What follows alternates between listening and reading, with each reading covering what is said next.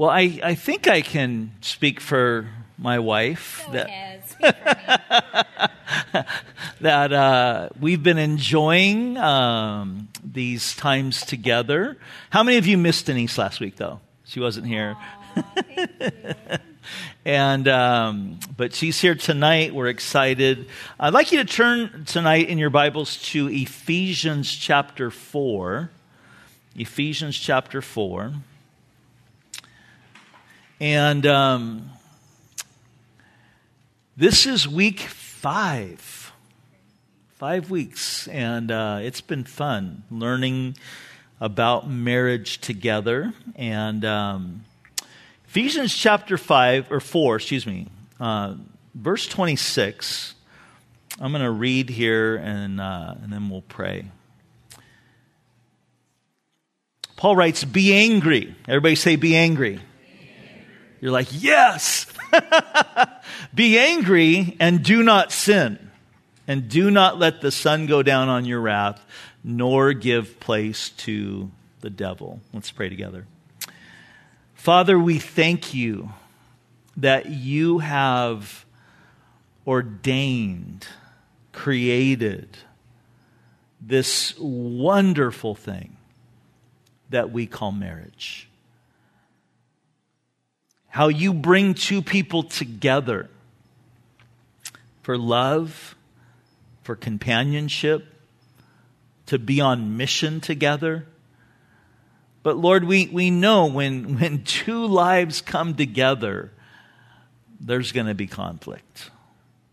And so tonight, Lord, I pray that you would help us to learn how to navigate those type of things the right way.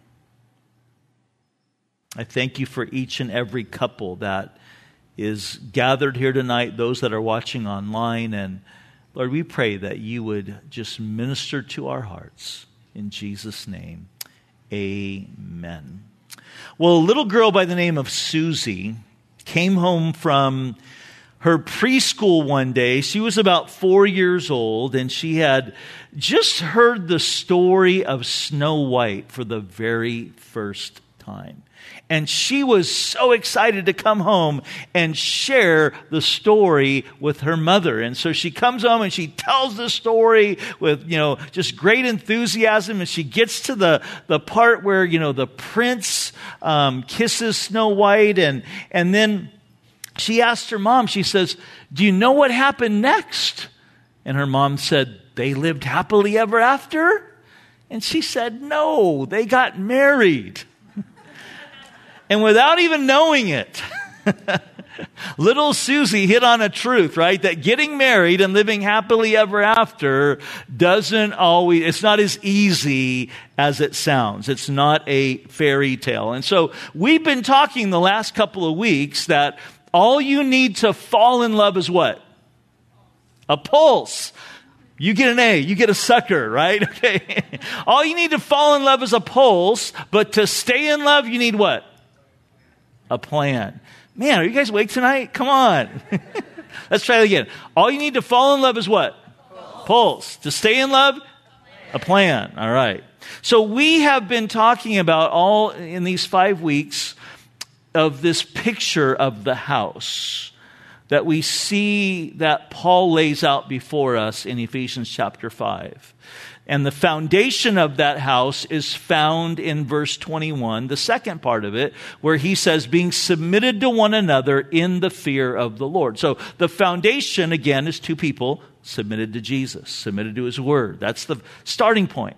But then, as you are framing up that house, you start framing up the walls of the house, and, and walls have doors and windows in it, so it's points of entry, points of illumination, and that's found in the second part of verse 21, being submitted to one another. It's two people, because they're submitted to Jesus, saying, We're going to now walk in a mutual submission and love and respect for one another.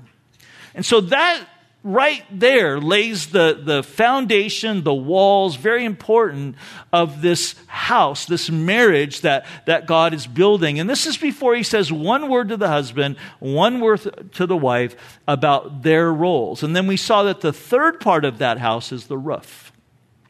And the roof is really what's laid out before us in verses 22 through 33 is this covering, this picture. You know, we, we talk about how love covers a multitude of sins and that it's this self-sacrificing kind of love that God calls us to to love in a sacrificial way where as a wife, you're coming under your husband to support him.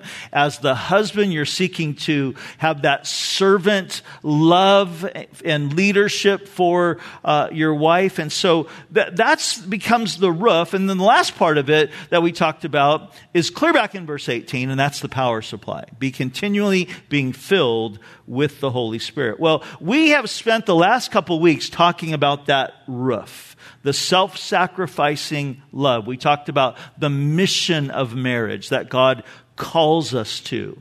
And and we talked about the roles, the role of the wife in that mission, the role of the husband in that mission.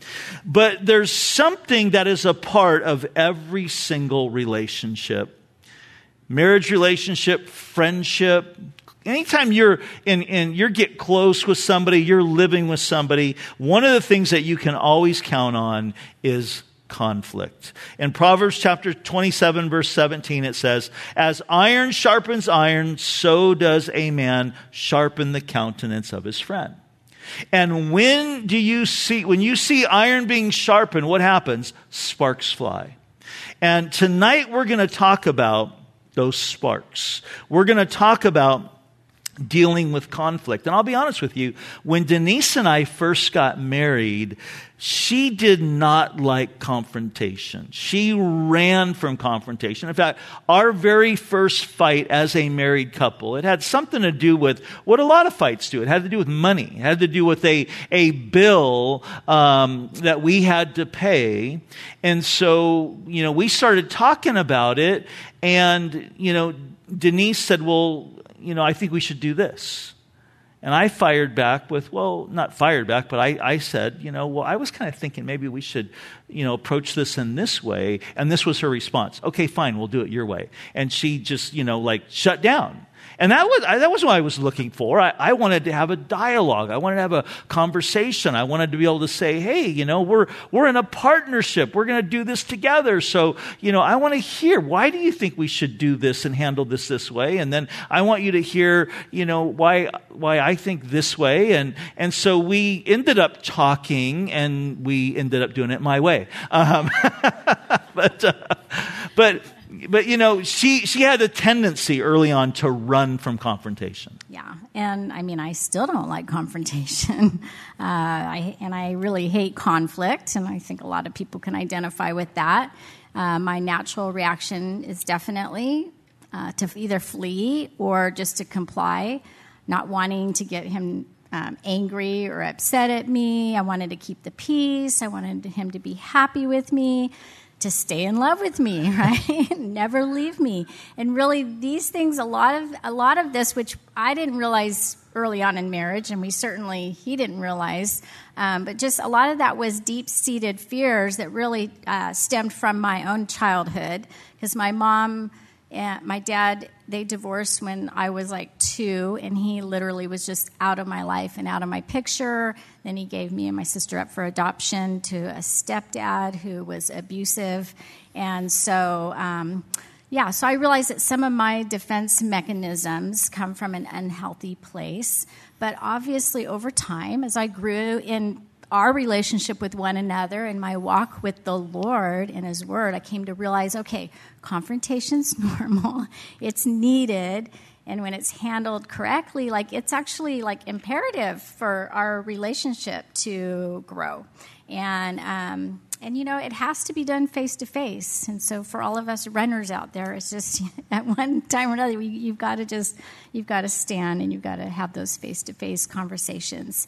And yeah sparks definitely can fly but they're not necessarily a bad thing um, when they're handled the right way. And i think with the right heart and with the right motives when we see that in one another. And the Lord definitely has used us in one another's lives um, through that. Um, but in those times when confrontation is handled in the wrong way, it can get messy and it can be so, so hurtful. And we've definitely had our share of moments over the years, just probably like all of you, um, when that has happened. And our biggest regret in those heated moments is always the words that fly out of our mouths in, in during those times because they're, they're what inflicts so much pain and can really do some deep, deep wounding and damage. And we know from Proverbs 18:21 it says, "Death and life are in the power of the tongue." And uh, but boy, aren't you so thankful that we can run to the throne of grace in our time of need, and that forgiveness is there from the Lord, and then we, through His grace, can forgive one another and be healed.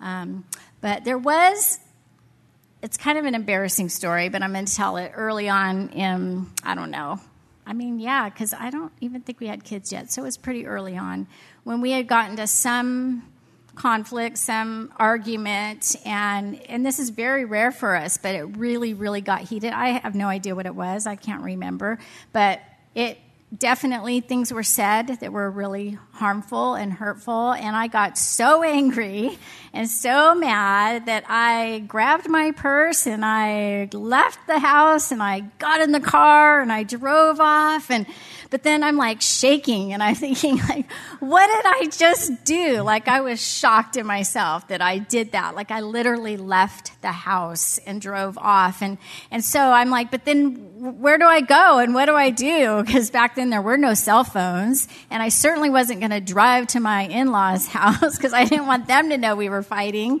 And uh, so I, I was like just driving in circles around the neighborhood. And, and in that time, just like pouring my heart out to the Lord. And first it was all about what Rob did and what he said and, and all of that. But as I continued to drive around, trying to figure out what in the world I was going to do, it was that humbling thing that started happening of the conviction of the Holy Spirit in my own heart and the things that I said. And so um, it, I don't know how long I was out there just driving around, but I knew eventually I had to go home.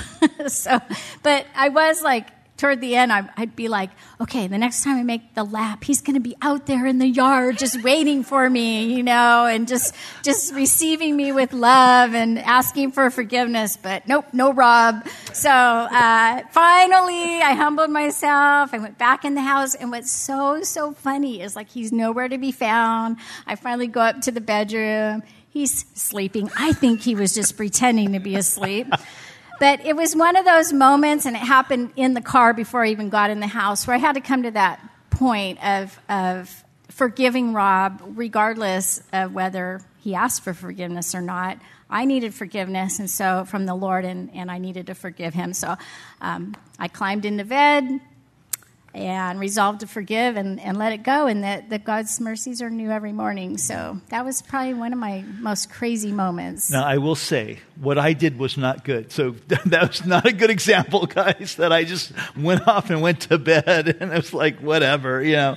And, um, but what's really interesting about that story is I had completely forgot about it.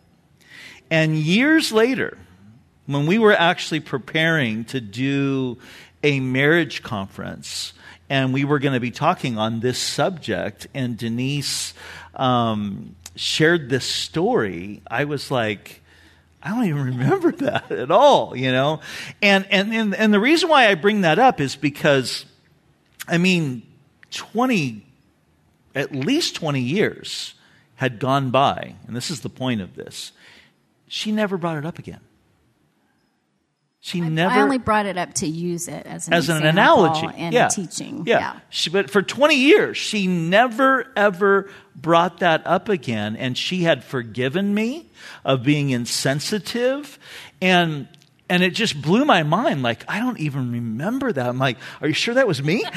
you know, was that another husband? yeah. But, uh, but, um, I didn't even remember it, but the fact, it really blessed me to think that after all those years, she never ever brought it up again. And that oftentimes is a problem in marriage is that couples live with a deep seated resentment that leads to unresolved issues and people don't want to have confrontation. And so everything just gets suppressed and it gets swept under the carpet, but then you end up as it's under the carpet tripping over it, and then it ends up coming out when, in an explosion of anger. It's like the guy who came to work one day and he just looked like he had gone, you know, 10 rounds with Mike Tyson. I mean, he just looked not physically beat up, but he was just down and just really dejected. And, and his buddy said, you know, man, you look like you had a horrible night last night. He goes, Oh, I did. My wife and I got into a major fight. And he said, You know, every time my wife, we, every time we get in a fight, my wife gets historical. And he goes, don't you mean hysterical? And he goes, well, yeah, she gets that too, but she gets historical. She brings up every rotten thing that I've ever done. And you know what? I've seen a lot of people that live that way, always dealing on past hurts. Yeah, and you think about um, uh, Peter in Matthew chapter 18 when he came to the Lord and he said, Lord, how often should I forgive someone who sins against me? Seven times? And Peter thought that was pretty gracious to say seven times. And Jesus says back, no, not seven times, but 70 times seven. And Jesus isn't saying to keep count here because uh, that adds 490 times, you know, and then that's it. I'm done. That's that's all. You know, the last time I have to forgive you. No, he's saying basically, don't count. Just that we have to continually be forgiving. And he goes on in that chapter to make the point that that he has forgiven us such a great debt that we could never pay. And so we need to show the same grace and forgiveness to our debtors. And of course, that includes our spouse to forgive as Jesus has forgiven us. And so that's why Paul makes this statement, gives us really this warning. If you look back at Ephesians chapter 4, when he says, Be angry and do not sin, and do not let the sun go down on your wrath, nor give place to the devil. And here's what this verse is teaching us it's teaching us that it's normal to get angry especially when you have been wronged or there's been an injustice. Anger is a normal human emotion. Anger in and of itself is not a sin. But this is when it becomes a sin is when we stay angry. So how you deal with your anger is what matters. And if you let it fester, this is what Paul's saying. You're giving foothold to the devil. It's the idea, the picture there is like you've opened up the door and you've let the devil put his foot in the door so that you can't close it. And you know this the devil just doesn't want to have his foot in the door of your heart or his foot in the door of your family. He wants to get him whole, his whole self in there. And the anger, the unresolved, the, the anger that turns to bitterness is his passageway into our lives and into our marriages. And that's why the writer of Hebrews warns about letting a root of bitterness spring up in our hearts because he says it causes many, not just you, but everybody around you to become defiled. And listen, the devil's goal for your marriage is to destroy it. That's what he wants to do. He doesn't like you. He doesn't want to see you loving one another and being that example to your kids, an example to your neighbors. He wants to see you guys at each other's throats. So, you can't let him get his foot in the door and you can't let things fester because they're going to escalate. But we are all going to have conflicts. So the question is will the conflict become a war? Will it become, will it fester and become that thing that ruins us? Will it become that thing that defines us? Will it be that thing that defines our, our marriage where we just continue to react in the flesh toward one another? And you know what is at the heart of roots of bitterness? It's unforgiveness. And even when a person doesn't deserve to be forgiven, we need to forgive, listen, for our own sake, for our own hearts. In fact, I want you to continue. Look at verse 29 of Ephesians 4. And I want you to notice what Paul says here. He says, Let no corrupt word proceed out of your mouth, but what is good for necessary edification, that it may impart grace to the hearers. And do not grieve the Holy Spirit. You know we can grieve the Holy Spirit? Isn't that heavy to think about? Do not grieve the Holy Spirit, by whom you were sealed for the day of redemption. And then he says this let's, there's that word. Remember, he talked about in Philippians 2, let. Here's let, it's a choice. Let all bitterness, wrath, anger, clamor, evil speaking be put away from you with all malice and be kind to one another, tenderhearted, forgiving one another. And here's the key. It's what Denise just said. Even as God in Christ has forgiven you. And this is a theme that we see in the New Testament. That when we come to Christ, this is a, overarching message of the new covenant is that when you come to Jesus, the Bible says that you become a new creation. That you become literally a new person, that you not only get a new status in your relationship with God, but you also get a new nature because the Holy Spirit is now living inside of you. And then, so here's a big theme that we see in the New Testament. This is what Paul's really hitting on here is the, this idea.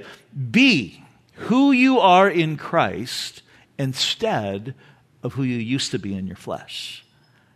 And that's what we have to get ingrained into our mind is who the Lord has made us. And we want to be who we are in Christ rather than who we are in our flesh. And who we are in Christ, we've been given this mandate, if you would, this command to forgive. And the reason that we are to forgive is because we have been forgiven of so much. Forgiveness is non negotiable. Remember when Jesus taught on prayer, he said, Pray each day. This is one of the things. Father, forgive us as we forgive those who have sinned against us. He's assuming that we are going to choose to walk in forgiveness. Jesus said we need to forgive because we've been forgiven of so much. And so that's what we want to talk about in the rest of our time tonight is, is what does it look like to walk in forgiveness? And here's a couple things that we need to understand. If you're taking notes, we need to understand, first of all, that forgiveness is more than an emotion, it's an action. Forgiveness is more than an emotion. It's more than a feeling. It's an action. And this is where I think so many people get so messed up is because they can make a decision to forgive someone, and they can go through the steps in their heart, and they can emotionally feel like, okay, I've forgiven them. And they go to bed that night feeling so good, like there's just been a release, like, okay, Jesus, I'm practicing what you told me to do, and I'm forgiving them. But then they wake up in the morning mad all over again. I know I've done that. Who here's done that, you know? Yeah, you wake up and you're just frustrated and upset all over again. And that's one of the reasons why we need to understand forgiveness is an action and it's a daily thing. And in Exodus chapter 15, verse 23, I think we have an incredible picture of what it, this action looks like of walking in forgiveness. And it happens when the children of Israel were going through the wilderness. So they're out in a hot desert and they're thirsty. And up ahead, they see this pool of water and they get excited and they go running up to the pool of water and they throw their hands in and they scoop the water up to, to get a drink, but it's bitter. They spit it out. They name the place Mara, which means bitterness. And how often does that happen in our lives that we enter into a relationship that we think is going to refresh us, but something happens that causes that relationship to, to, to become bitter in our hearts? Well, what happens to the children of Israel is remarkable because this is what God says to Moses Moses, I want you to see that tree by the water? I want you to cut it down, cut down that tree by the water, and throw it into the water, and it's going to make the bitter waters sweet. And that's exactly what he does. He cuts down this tree, throws it into the water, and the water becomes sweet, and they drank to their delight. Well, there's an incredible symbolism in this because by every pool of Mara and bitterness that we have in our lives, there's a tree already by the water. It's the cross. And the Lord tells us to take the cross and throw it in to the bitter pool and it'll make the bitter water sweet. Because you see, when we get hurt, this is our tendency. We, we want to say, Lord, justice needs to be served. Somebody needs to pay for what was done to me. And you know what he says? I already did. I did on the cross. Throw in the tree.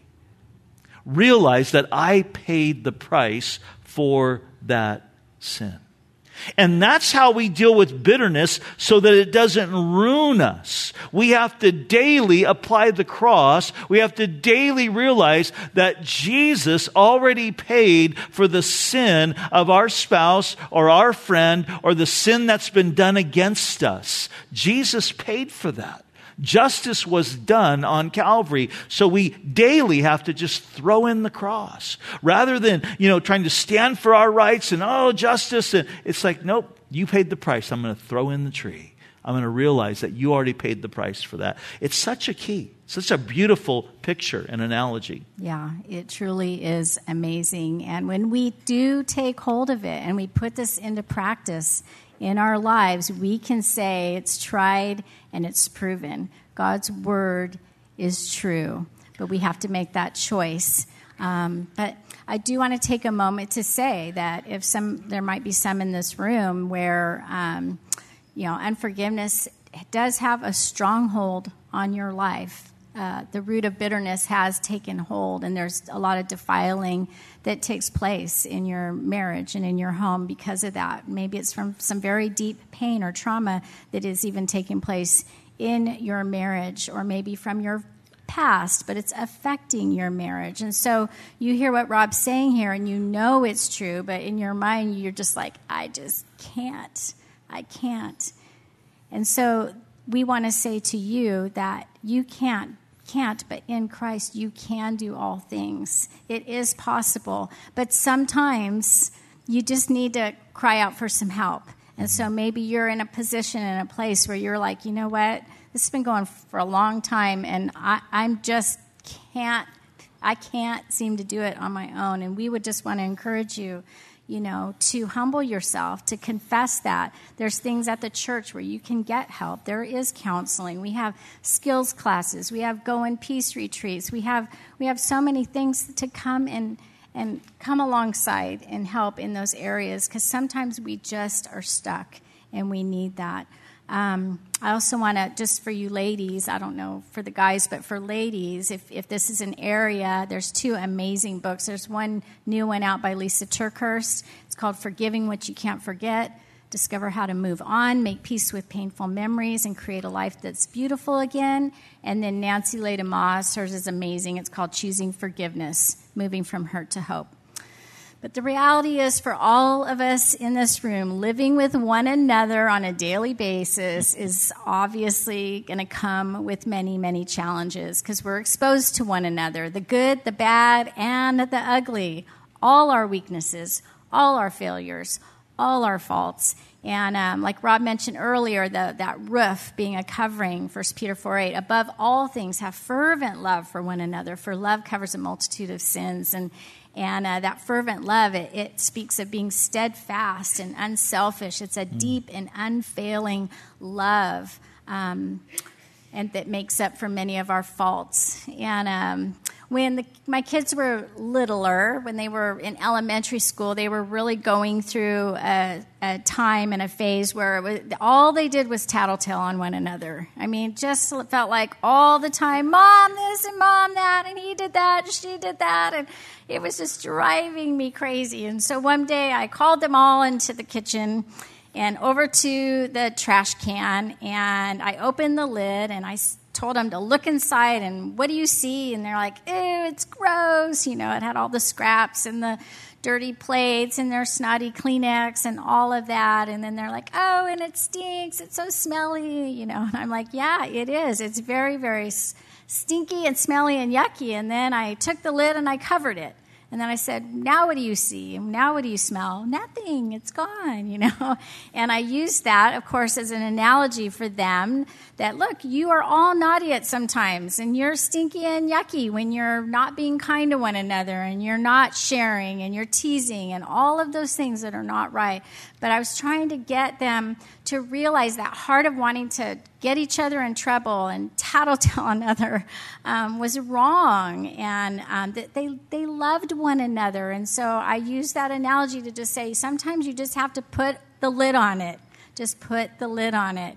And I felt like the Lord later just reminded me that, that, that I needed to apply that to, in my own life and in my marriage. That sometimes you just have to put the lid on it.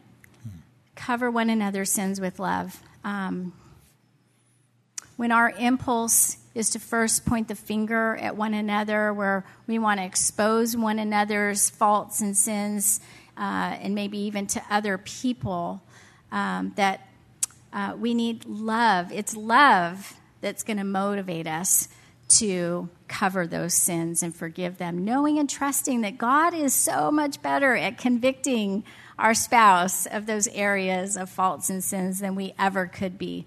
And so um, it's, it's a beautiful picture of that. Um, I do want to say um, that notice it says it covers a multitude of sin.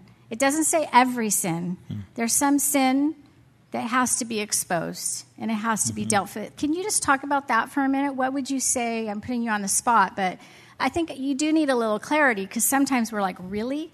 like if people knew what was really going on in my house maybe there's abuse oh, yeah. there yeah. there's things happening and you're like but they say i just gotta i just gotta cover it up you know? That's not what this is saying. So can yeah, you give some clarity to that real quick? Yeah we're we're talking about you know two two people in a marriage who you know are again go back to the foundation. Like they're they're seeking to follow the Lord together. We're talking about two people that are wanting to have a healthy marriage and, and relationship. We're not talking about, you know, a marriage that is completely dysfunctional and where one person is being abusive or being a manipulative or or you know that that sort of thing. Ladies. There's some kind of sin yeah, taking yeah, place yeah. ladies you are never ever you know called to stay in a relationship where you are being abused. And, um, you know, we've helped ladies get out of their house and into a safe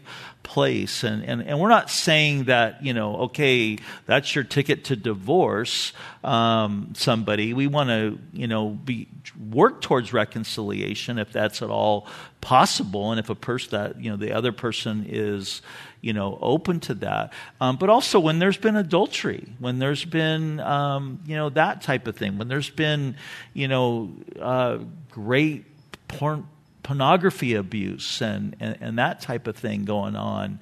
Um, you know, we're not just saying like, oh, just cover it up, just you know. Um, no, that, no, and that applies for the the it's men both ways. too. It's, it's both, both ways. ways. Yeah, it's both so. ways.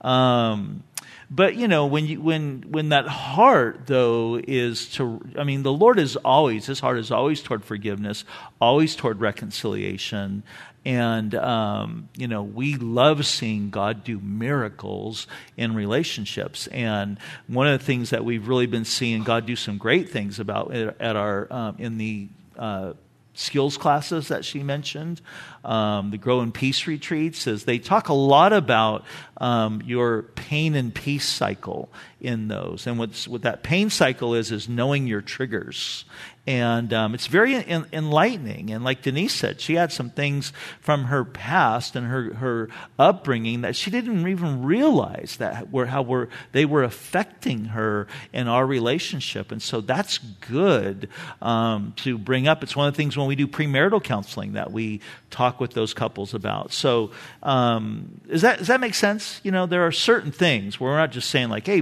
blanket." But I will say this, and we're going to talk about this in a minute, is that regardless of how bad your spouse hurt you, you still have to forgive for you, or else it's going to destroy you. And we're going to talk about that next. So, forgiveness is not a feeling or an emotion, it's an action. That's the first thing. The second thing that we need to realize is the difference between forgiveness, reconciliation, and trust. And this is what I want to explain is forgiveness is a must. Jesus said, "You need to forgive them because I've forgiven you. Jesus on the cross, to the people that crucified him, said, Father, forgive them, for they know not what they do. Forgiveness is a must, and forgiveness only takes one it's you. It's all about your heart. It's you coming to that place of saying, you know what? I'm going to throw in the tree. I'm going to apply the cross and what Jesus did to this wrong that's been done against me. And understand, when we forgive somebody who has sinned against us, it doesn't mean, listen, listen, it doesn't mean we're denying that they've sinned against us or wronged us. It doesn't mean that we're accepting the wrong that was committed. It doesn't mean that we're even overlooking it. This doesn't mean that we're diminishing the sin or denying the sin in any way. It doesn't mean that I'm saying, okay, I'm fine, that's okay, I understand, nobody's perfect. Forgiveness doesn't mean any of that. In choosing to forgive, I am saying that I'm giving up my rights to seek vengeance and justice because I realize this is more between them and God than it is about them and me. It's giving up that right. It's placing for your own heart's health. It's placing that person in the hands of God. It's recognizing that justice was served on the cross. So I'm going to throw in the tree. And if need be, every single day. So I'm giving up my right to stay mad because I know Jesus paid the price. Now, even though you've forgiven your heart and you even tell them, hey, I just want you to know I have forgiven you, it doesn't necessarily mean that reconciliation takes place because forgiveness takes one, it's just you, your heart. Reconciliation takes two. And reconciliation is predicated upon repentance. So forgiveness takes one, me, my heart. Reconciliation takes two. You can forgive someone, but not be reconciled to them because they haven't confessed. They haven't repented. They haven't owned their sin. So there's no way to reconcile with that person. Reconciliation follows repentance. But even when there has been reconciliation, listen, even when there has been reconciliation, that doesn't mean that there's always going to be trust right away. And sometimes there might not ever be trust, depending upon the depth of the sin that was committed. And this is one of the hardest things that people have to deal with. Is people come to me all the time and say, you know, I don't get this. You know, I know Jesus has forgiven me. How come she can't? And and I've talked to her, and I know she's forgiven him, but she doesn't trust him, and that's what he doesn't understand. Because this is the thing that we need to understand when trust has been broken is that it takes time and consistent behavior in order for it to be earned back.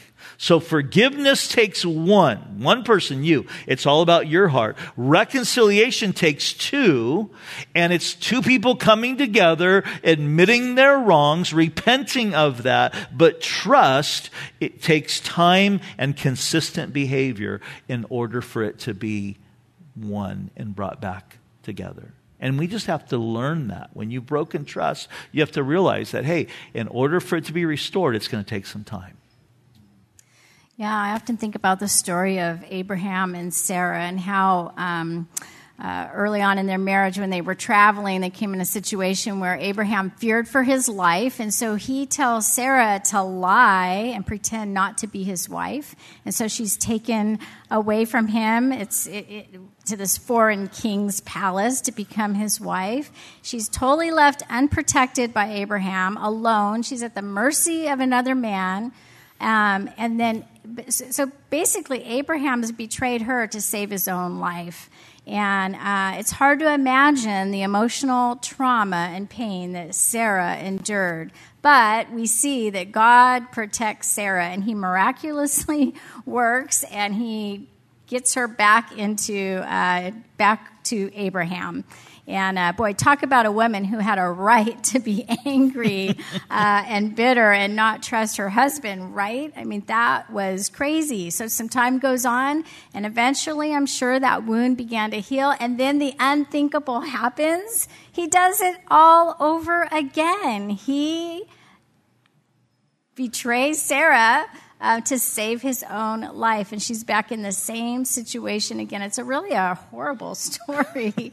but God, but God never left Sarah. God saw Sarah, God protected Sarah, and God brings Sarah out of that situation and back to Abraham. And boy, can you imagine what that conversation or confrontation uh, sounded like? Um, I'm sure Abraham said he was sorry and he had all his excuses for why he did what he did, but there is no doubt that trust was broken in that relationship. And even though I'm sure um, Abe asked for forgiveness, uh, and Sarah most likely came to a point where she was able to forgive him, it would have taken a lot of time to repair that damage and, and for reconciliation to, uh, to be re- in them to be restored um, what was broken and lost. But thankfully, we know the end of that story. Mm-hmm. Uh, we see the redemptive work of God in that and what He did in both Abraham and Sarah's life. And that gives us some uh, great insight and also hope, so hope. for hope. in those messy, messy, messy situations. And, and, don't you love that about the Bible? Is that our, our heroes are, are messy and they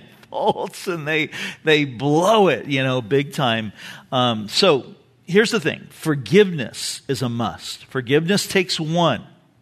Reconciliation, though, takes two. Predicated upon repentance, trust takes time and consistent behavior. And I want to give you a picture. How many of you here, somewhere on your, your body, you have a scar? Raise your hand, okay? Okay, most of us, okay? We all have scars, right? And what's interesting is a scar is the result of a wound. And usually it starts with you get wounded and you're bleeding and and, and that's what happens in a marriage oftentimes is when trust is broken, someone gets wounded and you have a spouse that is bleeding. Now, what's interesting about wounds is it takes some time for them to heal. And while there, you know, it says time heals all wounds, and, you know, there is some truth to that. But what's interesting is if you've ever had, you know, a, a, wound in that type of way, something that you got scraped or something that was cut open, you know, during the healing process, it's tender, right? You know, say you have a, a, a, scrape or something on your arm and it had been bleeding and now it's healing up and somebody comes up and goes, Hey bro, and you're like, oh, you know, cause it's still, it's still tender, right? If you scrape it, it might start bleeding again. Well, that's what often happens in a marriage. A trust gets broken by some words or actions, and somebody is left hurt and bleeding, and then they get to this point where they forgive the person who wronged them, but that wound is still tender. And as time, you know, time has, enough time hasn't gone by yet that it has healed. And as time is going by, and there might even still be, there might have been even forgiveness and reconciliation because there was repentance. The thing is, the wound is still tender and something happens. Maybe he raises his voice, or maybe she does something, and you know what takes place? The wound opens up again and it starts bleeding all over again. And it has to come to that place of, of being, um, you know, healing again. And, and this so often happens. And again, this is what people don't understand is the, the, the time that is take, that it takes when you have hurt your spouse. You've left them. You've wounded them. And, and now that wound is tender. But here's what's interesting. Eventually, that wound starts to scab. It's part of the healing process. And the scab is also still tender, okay? So it's again, it's, it's taking time. But eventually that scab heals and what you're left with is a scar. And what's interesting about scars is they're not tender anymore, right? You know, I, I have a bunch of scars, but I never even think about them until maybe, you know, I'm somewhere and I'm wearing shorts and I got this, you know, scar on my leg where I was playing basketball and somebody had a pencil in their back pocket and I jumped up and came down on, and it just the pencil went right into my leg and punctured me. And, and, uh, and, and somebody goes, dude, what is that? And I'm reminded of the scar. And that's what happens in a marriage. The wound becomes a scar. And that scar is something that becomes a symbol of one of two things. Listen to me. It becomes a symbol of the thing that defines you because it's what you always point back to. It's what you haven't let go of. It's what you're, you're, you're always, this is my scar. He did this to me, and I've never forgiven him. And it becomes the thing that defines you as the victim. Or that scar can be that symbol in your life when somebody, you know, says, Hey, tell me about your story. Tell me about your past. And, and you can say, Yeah, I got this scar, but God. And it becomes this beautiful symbol of the thing that you could say, you know what? This should have ruined my life, but God. But for the grace of God. And we had a really vivid example of this. Back in 2015, we were doing a marriage conference in Phoenix.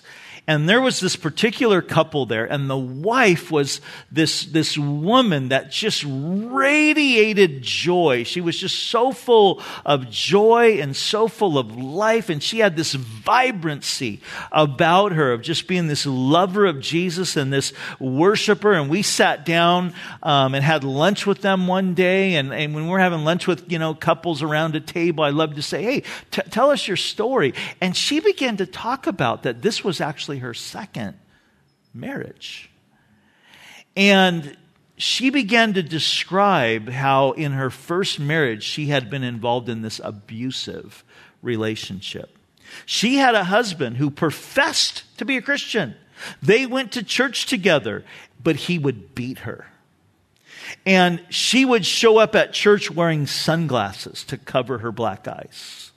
She would show up at church with her arm in a sling because he broke it. She'd show up at church on crutches because he had thrown her down and she broke her leg. And when she finally gained the courage to reach out for help, the pastor of that church had the audacity to tell her that she just needed to learn to be a submissive wife. So sad. And I think a guy like that should just be eliminated from the ministry immediately. That was so wrong. So wrong. She thought I was going to say something much worse. remember that.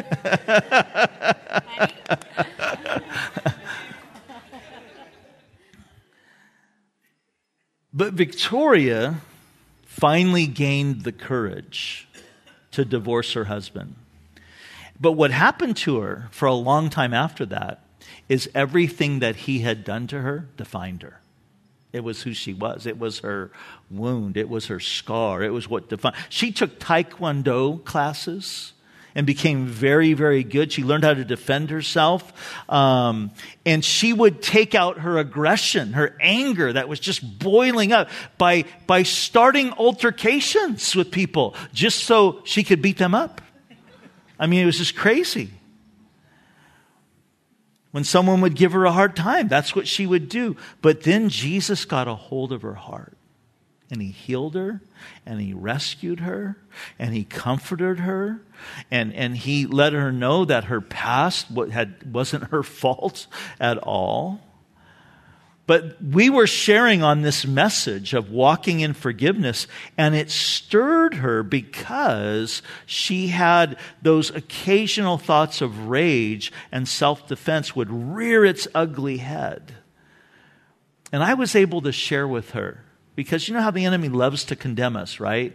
And she'd get these thoughts sometimes, and the enemy would come and condemn her, and be like, see, you haven't changed. And I was able to just share with her that I could just saw so much Jesus in her, that it was obvious that she had been radically transformed by the Lord. And the reason was this she was choosing to live like someone who had been raised anew by Jesus.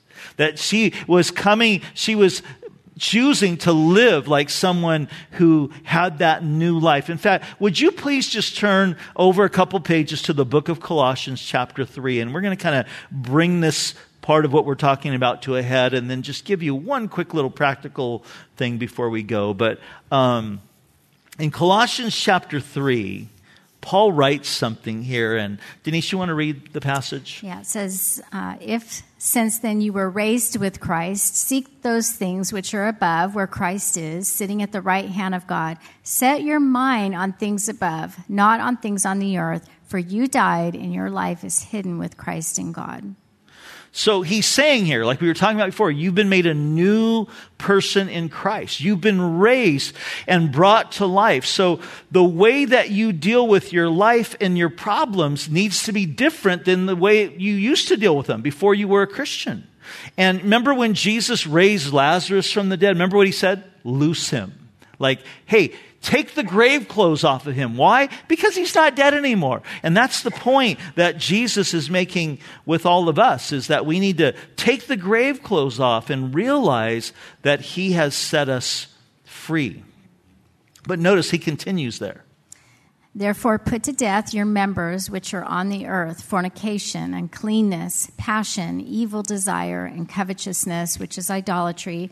Because of these things, the wrath of God is coming upon the sons of disobedience, in which you yourselves once walked when you lived in them. But now you yourselves are to put off all these anger, wrath, malice, blasphemy, filthy language out of your mouth. Do not lie to one another, since you have put off the old man with his deeds, and have put on the new man who is renewed in knowledge according to the image of him who created him. Isn't that an interesting picture? Put off the old man and put on the new. Like taking off one coat and putting on another. It's a, it's a, it's a, a, same way of saying be who you are in Christ instead of who you used to be in your flesh. And one of the clearest ways and most powerful ways that we do that is by learning to walk in forgiveness. And I want to tell you a story. A friend of mine was pastoring in Texas. And there was a family that left their church. And they were in a small town, real small town. And if you've ever lived in a small town, you know how that goes. Like everybody knows each other and, you know, and, and everybody knows what's kind of going on with everybody. Everybody knows what's going on in all the churches. And so sh- this lady and their, his family had left that, their church. And she was just spreading all these vicious rumors about my friend and his wife. And everybody knew about it. Well, he's out one day with one of the interns, and they're at Walmart, and he runs into this lady. Like they meet on an aisle, you know how that goes? And he just right away was like, Hi, hey, how you doing? Started asking about her husband, asking about her kids. And his kindness, because he had forgiven her in, in his heart, completely disarmed her. Like she didn't know what to say, and you know, and she just kind of stumbled with her words and walked away. But the intern, who knew just how vicious she had been, looked at my friend and said, What was that? Was that a put on? And my friend said this. He said, Yes, but not in the way that you think.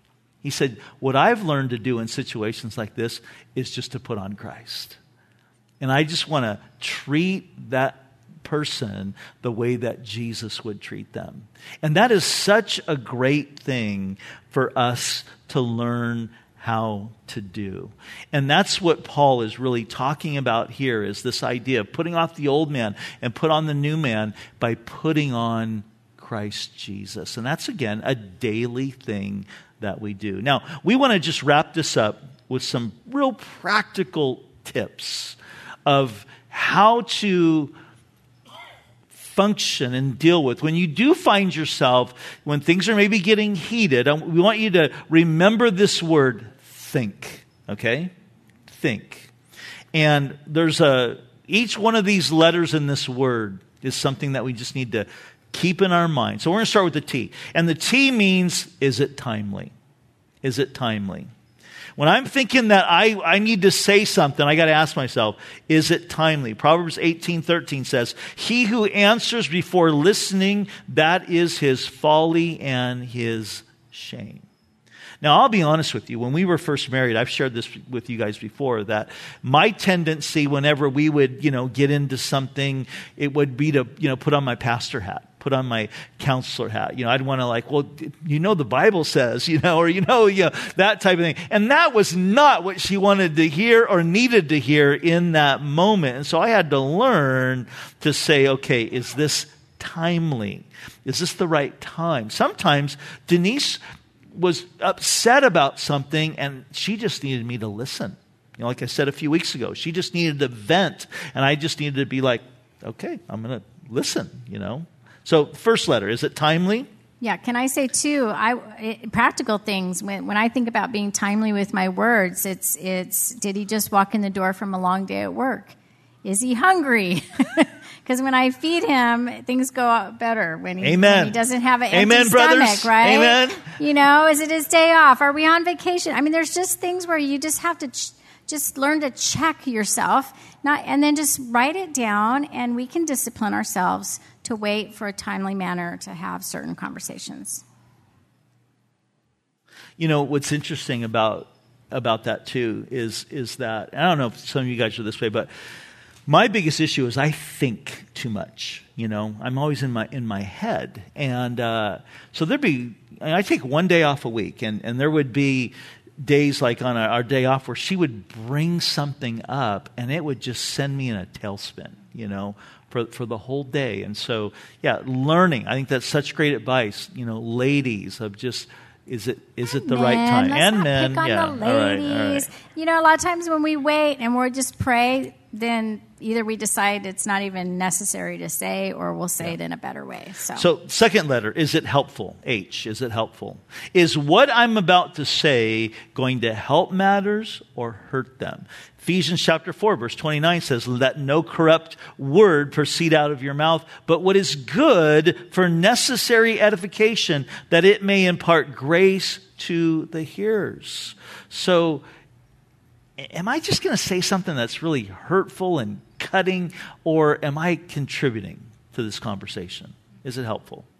Yeah. And you know, uh, those times when you start to say something and then you say, never mind, you know, and then of course the other person's like, no, tell me, tell me, just tell me. And Rob, you know, would do that sometimes when I'm, and I had to finally say to him, like, okay, sometimes the most helpful thing right now is that you let me have what I would call a timeout, like I would give my kids, where I just need yeah. space to, to process. And then when I come back and say what needs to be said, I'm going to say it in a helpful way that's going to benefit our marriage instead of tear it down. Um, Proverbs 13:3 He or she who guards her lips guards his life, but he who speaks rashly will come to ruin. And, and let me let me just say this about um, I bet you a lot of you guys are this way, but I'm a I'm a fixer. How many of you guys are that? I'm a fixer, you know? So she starts talking about something and, and right away it's like well I, I, need to fix this you know? And and so we start getting into it. And again she's not ready to hear you know my big plan or you know? And and sure enough yeah she just needed to to step away process. I need to pray. for an hour. Yeah pray whatever. Mm-hmm. Yeah, yeah. And and and then we come back and and we're able to. So that's really good. Is it is it helpful?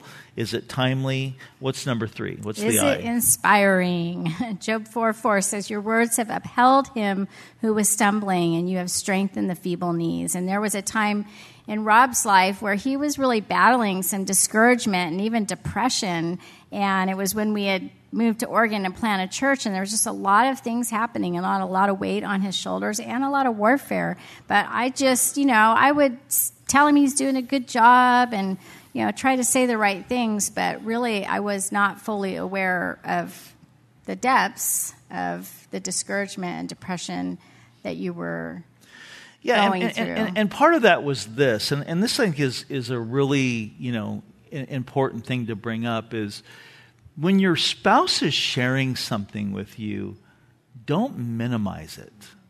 Because that was the thing, you know, I was sharing some some very deep seated things that were going on in my mind and, and I was I had been listening just to the enemy on some things and really getting discouraged and I tried to bring it up you know, to Denise. And, and her, her response was like, that's silly, you know? Like I, I was doubting everything. And she's like, that's so silly. That's like stupid. What do you, you know? And, and it, and it, you know what it did? It shut me down. Where I, like, I did not want to tell her anything. And so I kept internalizing, internalizing, internalizing. And it almost got really, really bad. Um, and so when I finally was able to really share with her, you know what was going on. I think it was very eye opening to you. Oh yeah, definitely. I was actually kind of shocked about it. It made me realize that he needed more than just you know a pat on the back and suck it up and everything's great and you're doing a good job. But I have a role and an opportunity to like literally inspire him and breathe life into him through the Word of God and through just loving him and listening and caring about him. So um, Proverbs ten eleven says, "The words of the righteous." Are a well of life. And we want to be couples that inspire one another with our words. Yeah.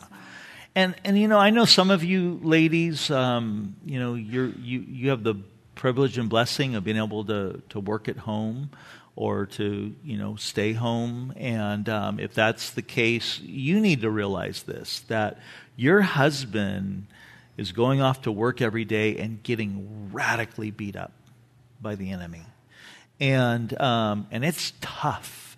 And so, you know, he, he needs to be able to know that he can confide, confide in you. And if you're both working, which is the case a lot of times here in Southern California, you're both getting beat up, you know, by the enemy because we are in a spiritual battle. And so we need to be able to confide in one another in that way. The N stands for is it necessary? Not only is it timely, but does it need to be said at all? And that's, that's a tough one. James uh, chapter 1, verse 19 says this Let every man be swift to hear, slow to speak, slow to wrath, for the wrath of man does not produce the righteousness of God. Um, Pastor Romaine, uh, who was Chuck Smith's assistant forever, used to say, God has given you two ears and one mouth for a reason. He wants you to listen twice as much as you speak. And so sometimes we just have to ask ourselves, is it necessary? Like, I, I want to say this right now, but do I, is it necessary, you know? And it's having, and this again, we're talking about being spiritually people who have been a new creation. And part of that, we read in Galatians chapter 5, is that we're walking in the Spirit, and one of the fruits of the Holy Spirit is what? Self control. So it's being able to say, you know what? I can, I can have control here. I don't need to say this. Yeah, so we've got think, helpful, is it inspiring? Is it necessary? And then lastly, is it kind? And again, kindness is a fruit of the Spirit, right? So, what is our tone when we talk to our spouse? Are we um, pulling them down, sarcastic? What's our body language? All those things. Or are we having, are we showing kindness in the things that we say? Our words should direct others by compassion and point them to Jesus. Proverbs 31 26, she opens her mouth with wisdom, and on her tongue is the law of kindness. Mm. And it's been said if you can't say something nice, don't, don't say, say anything at all, right? Paul said in Colossians 4 6, let your speech always be with grace, seasoned with salt. And you think about that analogy of salt in the you know, New Testament times. It was used for healing, it was medicinal, it was used for flavor enhancing to give life into situations, and it was used for preserving. And our speech can do that in our relationship with our spouse. So as we wrap this up, conflict is normal. It's a normal part of every relationship. Um, when I am counseling, you know, couples that are going to get married um, or wanting to get married, one of the first things I'll ask, "Have you guys had a fight yet?" And they're like, "No." I'll go, "Well, don't come come back after you've had Go a fight, you know, because like they're they're in la la land, right? Fighting is part of a relationship. It happens in every relationship. But when we remember that love covers a multitude of sins, we will be much more prone than to learn how to practice this self sacrificing love, this covering, by learning how to walk in forgiveness and realizing the importance of how to talk through things and how to listen to one another. And that's how these conflicts come to a place where they that we're not given the enemy an opportunity to get his heart, get his, you know, himself into the core of our relationship where these roots of bitterness and all that type of thing can can happen. So, amen. Let's pray. Lord, we thank you for um, this time tonight. And Lord, again, I thank you for these couples here and the ones that are watching online who have made this choice to take these six weeks to invest in their relationship. And Lord, I thank you for the things that you've allowed uh, Denise and I to experience and to learn. Um, not that we have all the answers at all, uh, but Lord, we're able to share a little bit of our story and the things that you've taught us. And I pray, God, that you would use those, these things to um, just help these couples grow in the relationship with you and the relationship with one another. And so, Lord, I pray blessing upon them tonight in Jesus' name. Amen. Amen.